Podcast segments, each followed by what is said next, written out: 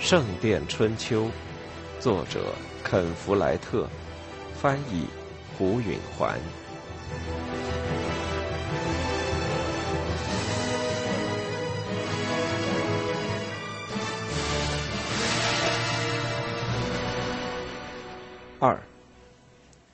菲利普院长上路后的第二天中午，离主教的宫殿就只有几英里了。随着他越走越近。他觉得肠胃湿漉漉的。他已经编出了一个故事，解释自己是怎么知道这一策划好的叛乱的。但主教也许不相信他的故事。如果相信了，可能还要求证据。更糟糕的是，这是直到他和弗朗西斯分手后才想到的可能性。尽管不大可能，但应该设想。万一主教是其中一个阴谋家，支持这场叛乱呢？他可能就是夏林伯爵的密友。主教们把自己个人的利益置于教会利益之上的例子，并非没有。主教可以拷问菲利普，逼他揭发出情报来源。他当然无权私设公堂。不过，照这么说，他也没权利阴谋反对国王了。菲利普回忆着描绘地狱的图画中的各种刑具，这种图画本来就是按照贵族和主教们的地牢里的实情画出来的。菲利普觉得，他并没有殉道者赴死的那种力量。他看到一群步行的过路人走在他前面的大路上。他的第一个本能就是勒住马缰，避免超越他们，因为他是独自一人。有些徒步的拦路抢劫的强盗在掠夺修士时是不会犹豫的。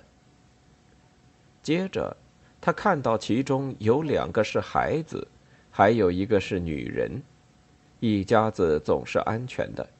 他放马小跑赶了上去。在他追到更近的时候。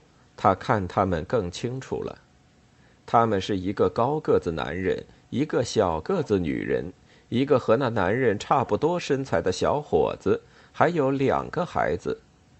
他们一看就知道是穷人，他们没有背着装值钱东西的小包袱，身上的衣服也很破烂。那个男人骨骼很大，但消瘦憔悴，似乎被一种慢性病折磨得奄奄一息。或者只是饥饿。他警觉地看了看菲利普，就把孩子拉到身边，还拍拍他们，嘀咕了句什么话。菲利普起初以为他有五十多岁，但这时才看清，那人也就三十几岁，只是他的面孔上有着劳苦忧伤的痕迹。那女人说：“喂，修士。”菲利普用锐利的目光瞧着她。一个女人在她丈夫之前开口很不寻常，而且“修士”这种称呼也不太礼貌，更尊敬的叫法应该是“兄弟”或“神父”。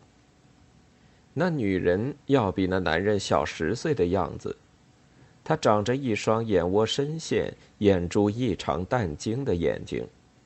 使他的长相引人注目。菲利普觉得他很危险。日安神父，那男人说，似乎是对他妻子的唐突表示歉意。上帝赐福给你，菲利普说，放慢了他的母马。你是谁？汤姆，一个建筑匠，正找活干呢。哼，还没找到吧？我猜，这倒是实情。菲利普点点头。这种事很普遍，建筑工匠通常都要为找工作跑来跑去，有时候根本找不到，不是运气不好，就是因为没那么多人盖房子。这种人常常利用修道院的好客。如果他们最近一直有活干，他们临走时会慷慨施舍给修道院。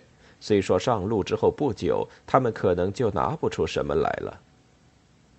不管他们有钱没钱，对他们同样热情欢迎。有时这是对修道院慈善心肠的考验。眼前这个建筑匠一定一文不名。虽说他妻子看起来蛮健康。菲利普说：“我的安袋里有吃的东西，现在是午饭时间了。慈善是神圣的职责。要是你和你们全家愿意和我一起吃，我会得到上天的褒奖。再说，我吃饭时也有了伴儿。”你真好，汤姆说。他看了看那女人。他稍稍耸了下肩，然后又稍稍点了下头。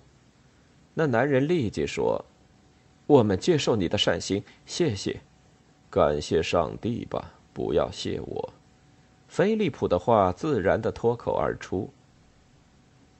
那女人说：“感谢农民给教会缴的十一税，是他们的农产品提供了这些食物。”这女人可够厉害的。菲利普想，但他什么也没说。他们在一小块空地上站住了。菲利普的小马可以在这儿吃衰败的冬草。菲利普心中窃喜，有了这么个借口，他可以延迟到达主教宫殿的时间，把和主教的可怕会面延后一点。那个建筑匠说，他也是到主教的宫殿那儿去，希望主教会愿意修理甚至扩建一些房子。在他们谈话的时候，菲利普不动声色地研究起这一家人。那女人看来过于年轻，不像是那大儿子的母亲。那小伙像头小牛，强壮笨拙，呆头呆脑的。另一个男孩是小个子，样子很怪，一头胡萝卜色的头发，雪白的皮肤和湛蓝的金鱼眼。他看东西时总要目不转睛地盯着，脸上的表情却茫然。这使菲利普想起了八便士约尼。不过与约尼不同的是，当你与这男孩的目光相遇时，他会流露出一种成年人的机警的样子。在这一点上，他和他母亲一样令人不安。菲利普自存。第三个孩子是个六岁左右的小姑娘，她隔一会儿就要哭一次。她父亲不时慈爱而关切的看看她，还时常轻轻拍着她，虽然他没跟他讲一句话。显而易见，他非常喜欢她。他也拍过他妻子一次。菲利普注意到，当他们夫妻俩目光相遇时，闪过情欲的神色。那女人打发孩子们去找宽大的叶子当浅盘用。菲利普打开了他的安袋。汤姆问：“你的修道院在哪儿，神父？”“在森林里，从这儿往西，走一天的路程。”那女人敏锐的抬眼看了一下，汤姆的眉毛一扬。“你知道那儿吗？”菲利普问。出于某种原因，汤姆的样子很尴尬。我们，我们在从索尔兹伯里来的路上，应该从那附近经过的。他说：“嗯，不错，你们应该走过的。”不过那儿离大路很远，你们看不见的，除非你知道我们修道院在哪儿，专门去找。啊，我明白了，汤姆说，但他似乎心不在焉。菲利普突然想起一件事。告诉我一件事，你在大路上遇到过一个女人吗？可能很年轻。独自一人，还还带着孩子。没有，汤姆说，他的声调很随便，但菲利普有一种感觉，他其实是有强烈的兴趣的。你问这干嘛？菲利普微微笑着。我来告诉你，昨天一早在林子里发现了一个婴儿，有人把他带回了我的修道院，是个男孩，依我看，他生下来连一天都不到。准是那天夜里生的，所以那母亲应该和你同时在那一带。我们谁也没看见，汤姆又说了一次。你们把那婴儿怎么办了？用羊奶喂呗，他看来吃的挺好。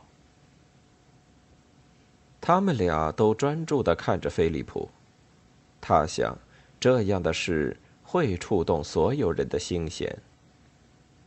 过了一会儿，汤姆说：“这么说，你是出来找那母亲的？”“哦，不，不是，我不过随便问问。如果我碰到他，当然我会把婴儿还给他。不过他显然不想要孩子，而且他会躲得好好的，不让人找到。那样的话。”婴儿又会怎么样呢？我们就在修道院养着他，他会成为上帝的孩子。我自己就是这么长大的，我弟弟也是。我们小时候父母就离开我们了，从那以后，修道院院长就成了我们的父亲，修士们就成了我们的家庭成员。我们有东西吃，有衣服穿，我们还学会了读书写字。那女人说：“于是你们俩就成了修士。”他的语气里有点嘲讽的意味，似乎证明了修道院的慈善说到底不过是自私自利。菲利普很高兴能够和他争辩几句，不。我弟弟就离开了修道院。孩子们回来了，他们没有找到什么宽大的叶子，在冬天这是不容易的，这样他们只好不用浅盘吃了。菲利普给他们大家面包和乳酪，他们像饥饿的野兽一样狼吞虎咽。这乳酪是我们在修道院自己做的。他说：“多数人喜欢吃新鲜乳酪，就像这种，但如果放久了，会更好吃。”他们饿得顾不上品尝滋味，三下两下就把面包和乳酪吃光了。菲利普有三个梨，他从袋子里掏了出来，递给汤姆，汤姆分给三个孩子，每人一个。菲利普站起身。我会祈祷，祝你找到工作。汤姆说：“要是你记得，神父，就跟主教提我一下。你知道我们的需要，你已经知道我们是老实人。我会的。”汤姆拽着马让菲利普骑上去。你是个好人，神父，他说。菲利普惊奇的看到，汤姆的眼睛里有泪水。上帝与你同在，菲利普说。汤姆还拽着马头。你跟我们讲起的那个婴儿，那个弃婴，他轻声说，像是不想让孩子们听见。你给他取名字了吗？取了。我们叫他乔纳森，意思是上帝的礼物。乔纳森，我喜欢这个名字。汤姆松开了马。菲利普好奇的看了他一会儿，然后踢了一下马，小跑着走了。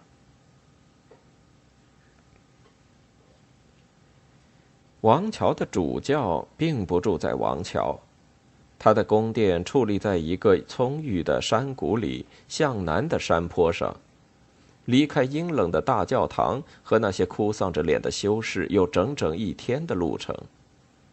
他愿意这样单独住，因为到教堂去的太多会妨碍他的其他职责：收取租金、执行法律和到宫廷里走动。修士们也觉得这样合适，因为主教离得越远，对他们的干涉就越少。菲利普到达的那天下午，天气冷得可以下雪了。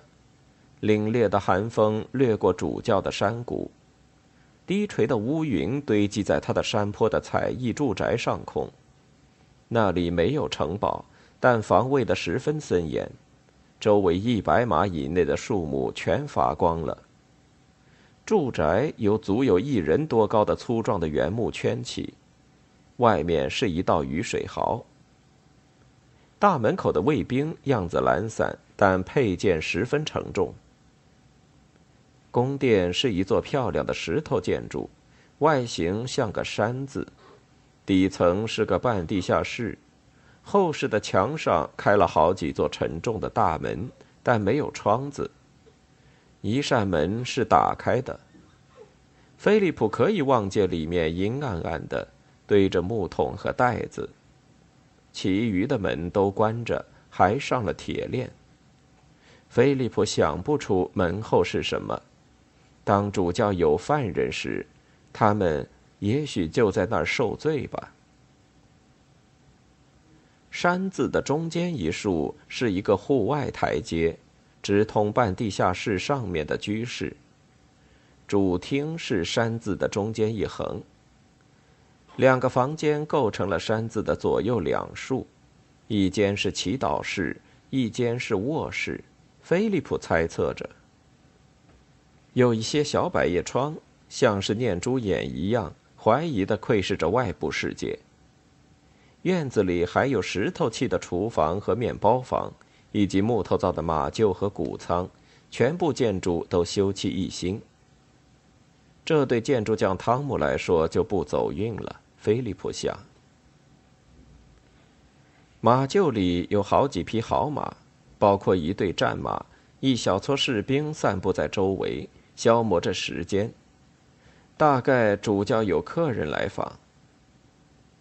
菲利普把马匹交给一个小马夫，带着一种预感爬上台阶。整个院子有一种令人心烦的军事气氛。那些一肚子委屈的请愿者的长队，那些带着孩子等待祝福的母亲们，都到哪儿去了呢？他正进入一个不熟悉的世界，而心中却揣着一桩危险的秘密。我可能要在这里待上很长时间才能离开了，他恐惧的想。要是弗朗西斯没到我那儿去就好了。他走到了台阶的顶上，这些没价值的念头，他对自己说：“这里，我有个机会为上帝和教会服务，而我的反应却是为自己的安全忧心。这些人每天都面对着危险，在战场上，在海洋上，在冒险的朝圣或十字军东征的旅途中，连修士有时都得经受恐惧和战栗之苦。”他深深的吸了口气，便走了进去。大厅里光线昏暗，烟雾腾腾。菲利普马上关上门，以免冷空气进来，然后往暗处注视。房间对面的壁炉里烧着一簇大火，火光和小窗为室内提供了光亮。在壁炉周围有一伙人，一些人身着教士的服装。另一些人身着小香身的贵重又合身的甲胄，他们都聚精会神地讨论着一件严肃的事，用的是低沉的声音和公事公办的口气。他们的座位散在四周，但他们都看着一个教士，并且对他讲话。那人坐在这伙人的中间，犹如蜘蛛在网的中央。他身材细长，两条长腿劈成八字形。两只长臂按在椅子的扶手上，整个姿势看上去像是准备纵身一跃。他头发平直且乌黑发亮，苍白的脸上长着一个尖鼻子，身上穿的黑衣服使他集潇洒与威严于一身。他还不是主教。一位管家从门旁的座位上站起来，对菲利普说：“日安神父，您想见谁？”与此同时，卧在火边的一条猎犬抬起头，嗷叫着。那个身穿黑衣服的人迅速抬头一看，看见了菲利普，立即举起一只手制止了谈话。怎么回事？他粗暴地说。日安，菲利普客气地说：“我来见主教，他不在。”那教士打发他说。菲利普的心沉了下去。他本来害怕这次会见，害怕有危险，但此时他感到沮丧。他现在要怎么处理他的那桩可怕的秘密呢？他对那教士说：“那，您看，他什么时候能回来？我们不知道。你找他什么事？”那教士说话的语调有点无礼，菲利普感到刺痛。上帝的公事，他厉声说：“你是谁？”那教士扬起了眉毛，似乎因受到挑战而吃惊。别的人一下子都安静下来，如同人们在期待一场爆炸。但一段停顿之后，他相当温和地说：“我是他的副主教，我叫沃尔伦·比戈德。”对教士来说，这名字倒不错。菲利普想，他说：“我叫菲利普，我是林中圣约翰修道院的院长，那是王桥修道院的附属修道院。”我听说过你，沃尔伦说：“你是圭纳斯的菲利普。”菲利普吃了一惊，他无法想象。为什么一位副主教会知道像他这样地位卑微的人的名字？不过，尽管他等级不高，但却足以改变沃尔伦的态度。副主教的脸上掠过不安的表情。到炉边来吧，他说：“要不要来杯热酒暖暖身子？”他向靠墙的一条板凳上坐着的一个人做了个手势。一个衣着褴褛的身影跳起来，听他吩咐。菲利普走进了火边，沃尔伦低声说了些什么，那些人都站起身，纷纷离去。菲利普坐下，烤着火。这时，沃尔伦陪着客人们走到门口。菲利普纳闷，他们刚才在讨论些什么，而且副主教为什么在结束会议时都没有做祷告呢？那个衣着褴褛的仆人递给他一个木头酒杯，他喝着又热又香的酒，一边思考着下一步。如果主教不在，菲利普该找谁呢？他想到去见巴塞洛缪伯爵，干脆求他重新考虑他的叛乱。这念头实在荒唐可笑，伯爵会把他关进一间地牢，把钥匙扔掉。那就剩下郡守了。理论上，他是国王在这一郡的代表，但没消息说明郡守站在哪一边。何况谁当国王还有些疑问。不过，菲利普想，我完全可以最后冒这一次险。他渴望回到修道院的简朴生活中去，在那儿，他最危险的敌人不过是韦勒姆的彼得。沃尔伦的客人们都走了，门关上，隔绝了院中的马嘶声。沃尔伦回到壁炉边，推过去一把大椅子。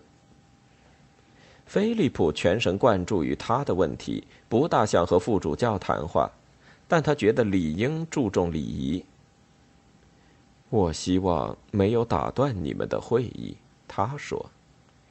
沃尔伦做了个表示否定的姿态。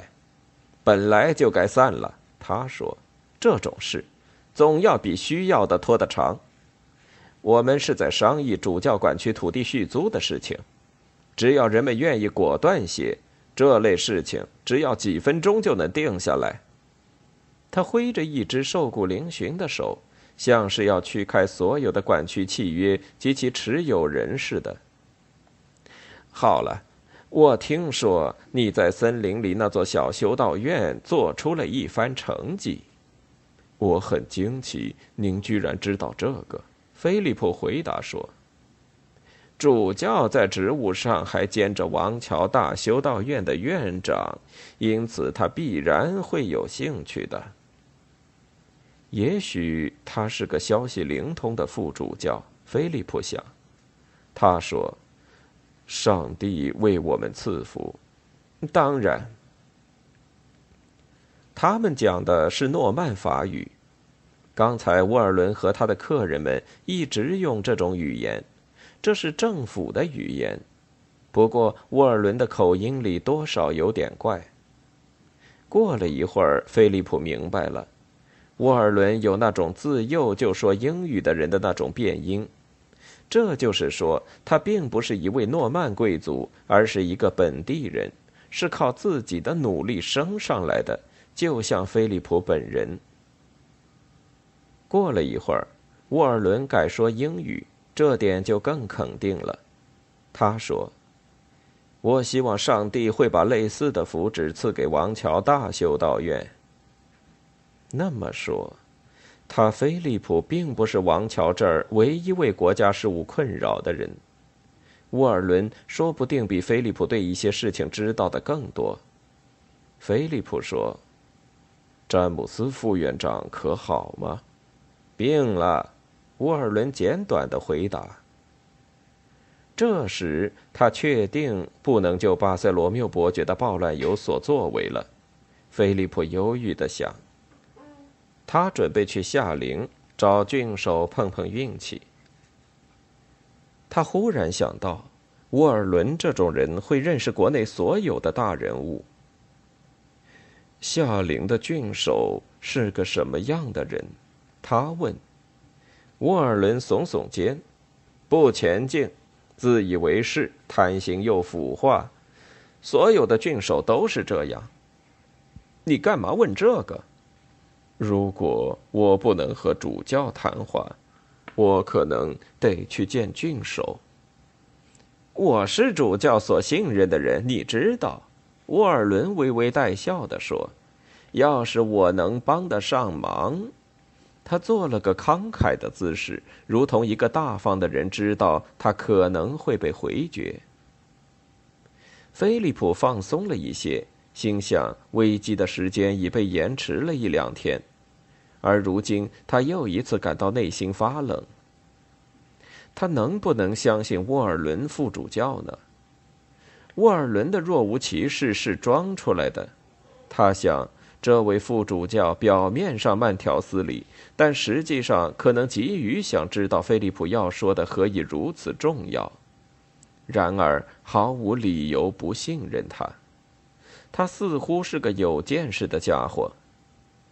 他有没有足够的权势对叛乱有所作为呢？如果他本人没法做什么，他也许能够告诉你主教在什么地方。菲利普认为。事实上，相信沃尔伦有一个极大的有利之处，因为主教或许会坚持弄清菲利普情报的来源，但副主教并无那么做的权威，反倒会因为菲利普告诉他的情况而得意，不管他相信与否。沃尔伦脸上又堆起了笑容。如果你还要再犹豫下去。那我会认为你不信任我。菲利普觉得他了解沃尔伦了。沃尔伦这个人有点像自己，年轻，受过良好的教育，出身贫寒，聪明透顶。在菲利普的心目中，他或许有点过于世俗，但对于一个得花费大量时间同老爷贵妇周旋的教士来说，这是可以原谅的。他没有修饰那种与世隔绝生活的有利条件。沃尔伦内心是个虔诚的人，菲利普想，他会为了教会做出正确的举措。菲利普在决定的边缘举棋不定。到目前为止，只有弗朗西斯和他知道这秘密。他一旦告诉第三个人，什么事都会发生的。他深吸了口气。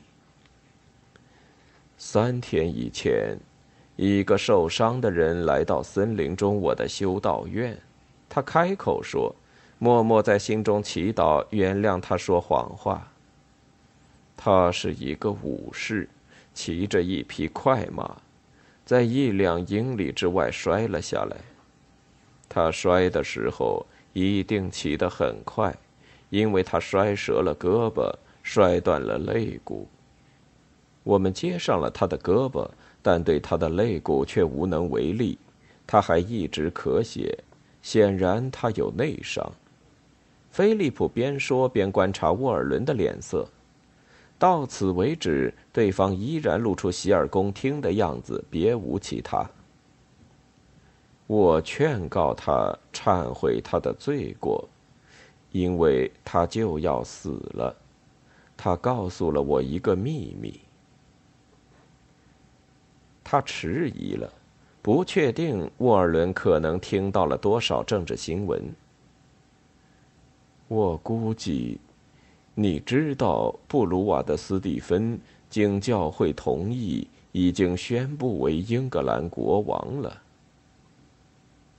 沃尔伦知道的比菲利普多，哼，而且在圣诞节前三天已经在西敏寺加冕了。他说：“已经。”弗朗西斯可还不知道。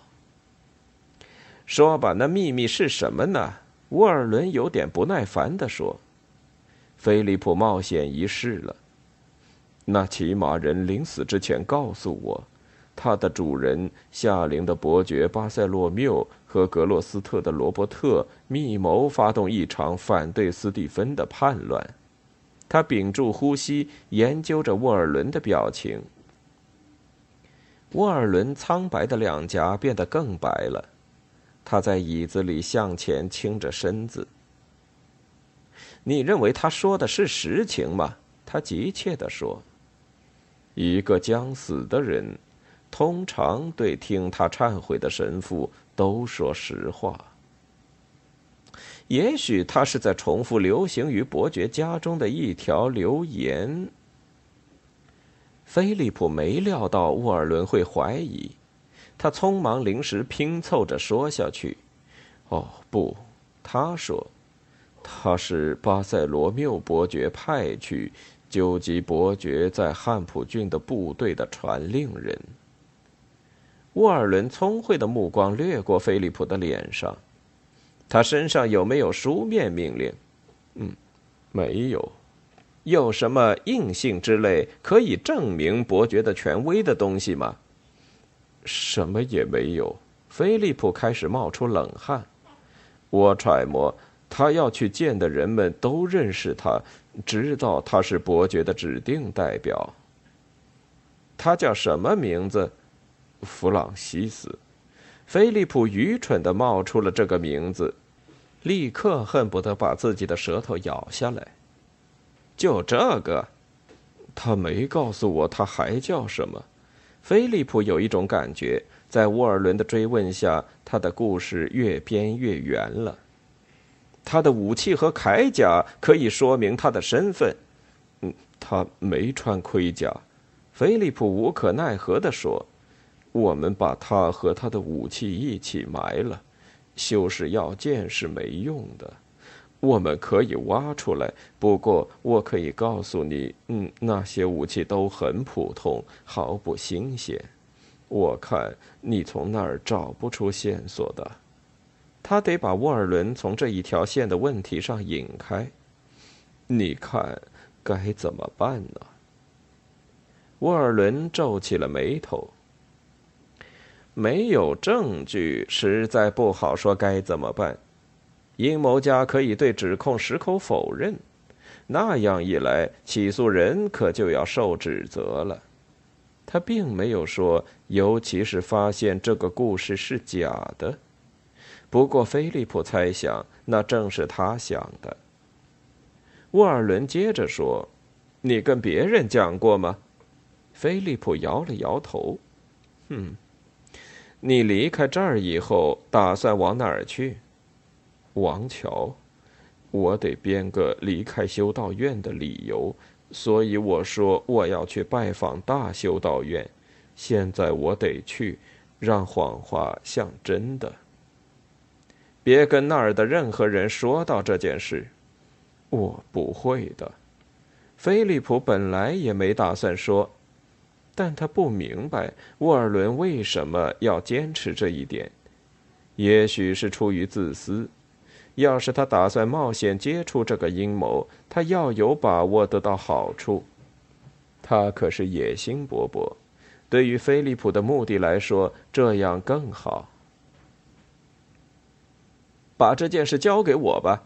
沃尔伦突然又粗暴起来，跟他刚才的态度一对照，菲利普就明白了，他的和蔼可亲就像外衣一样能穿能脱。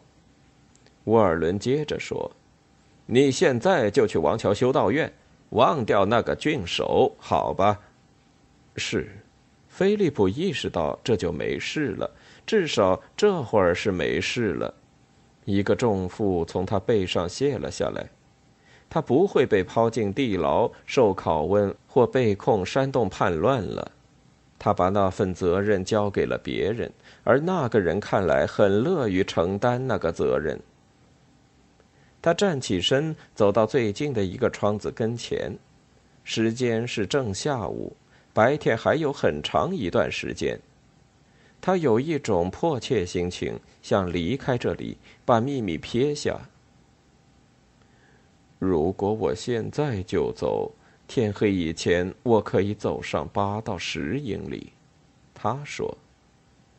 沃尔伦没有逼他留下，那你就到巴辛伯恩。你会在那儿找到一张床。如果明天一早就出发，那你中午就可以到王桥了。是的，菲利普从窗前转过来，看着沃尔伦。副主教正皱着眉看火，陷入了沉思。菲利普看了他一会儿，沃尔伦和他想的不是一件事。菲利普心想。他要是知道在那聪明的头脑中正想着什么就好了。我马上就走，他说。沃尔伦结束了沉思，又变得有魅力了。他笑了笑，站起身。好吧，他说。他陪菲利普走到门口，然后又走下台阶，到了院里。一个马夫牵来了菲利普的马，上好了鞍。沃尔伦满可以说声再见，回到屋里的火旁去，但他等着没走。菲利普猜想，他想眼见着菲利普走上通往王桥的大路，而不是去夏陵的大路。菲利普上了马，觉得比来时高兴多了。就在他要离开时，他看到建筑匠汤姆拖家带口的走进了大门。菲利普对沃尔伦说：“这个人是建筑匠，我在路上遇见的。他看来是个诚实人，目前日子艰难。要是你有什么修理的活计，用他倒是蛮好的。”沃尔伦没有作答，他正在打量着穿过院子的这家人。他的全部沉着冷静都离开了他，他目瞪口呆，样子像是个大吃一惊的人。怎么了？菲利普担心的问。那女人，沃尔伦的声音勉强能听见。菲利普看着他，嗯，她蛮漂亮的，他说，才第一次发现这一点，但我们受过教导。教士最好要保持纯洁。把你的目光移开吧，副主教。沃尔伦没有听见他的话。我本以为他已经死了，他嘀咕着。他好像才记起菲利普在旁边，视线从那女人身上移开，抬眼看着菲利普，重新恢复了理智。替我向王桥的副院长致意，他说，然后猛拍了一下菲利普的马臀，那马往前一窜，就一路小跑着出了大门。等到菲利普勒住他的马将，控制住马，已经跑出了很远，没法道再见了。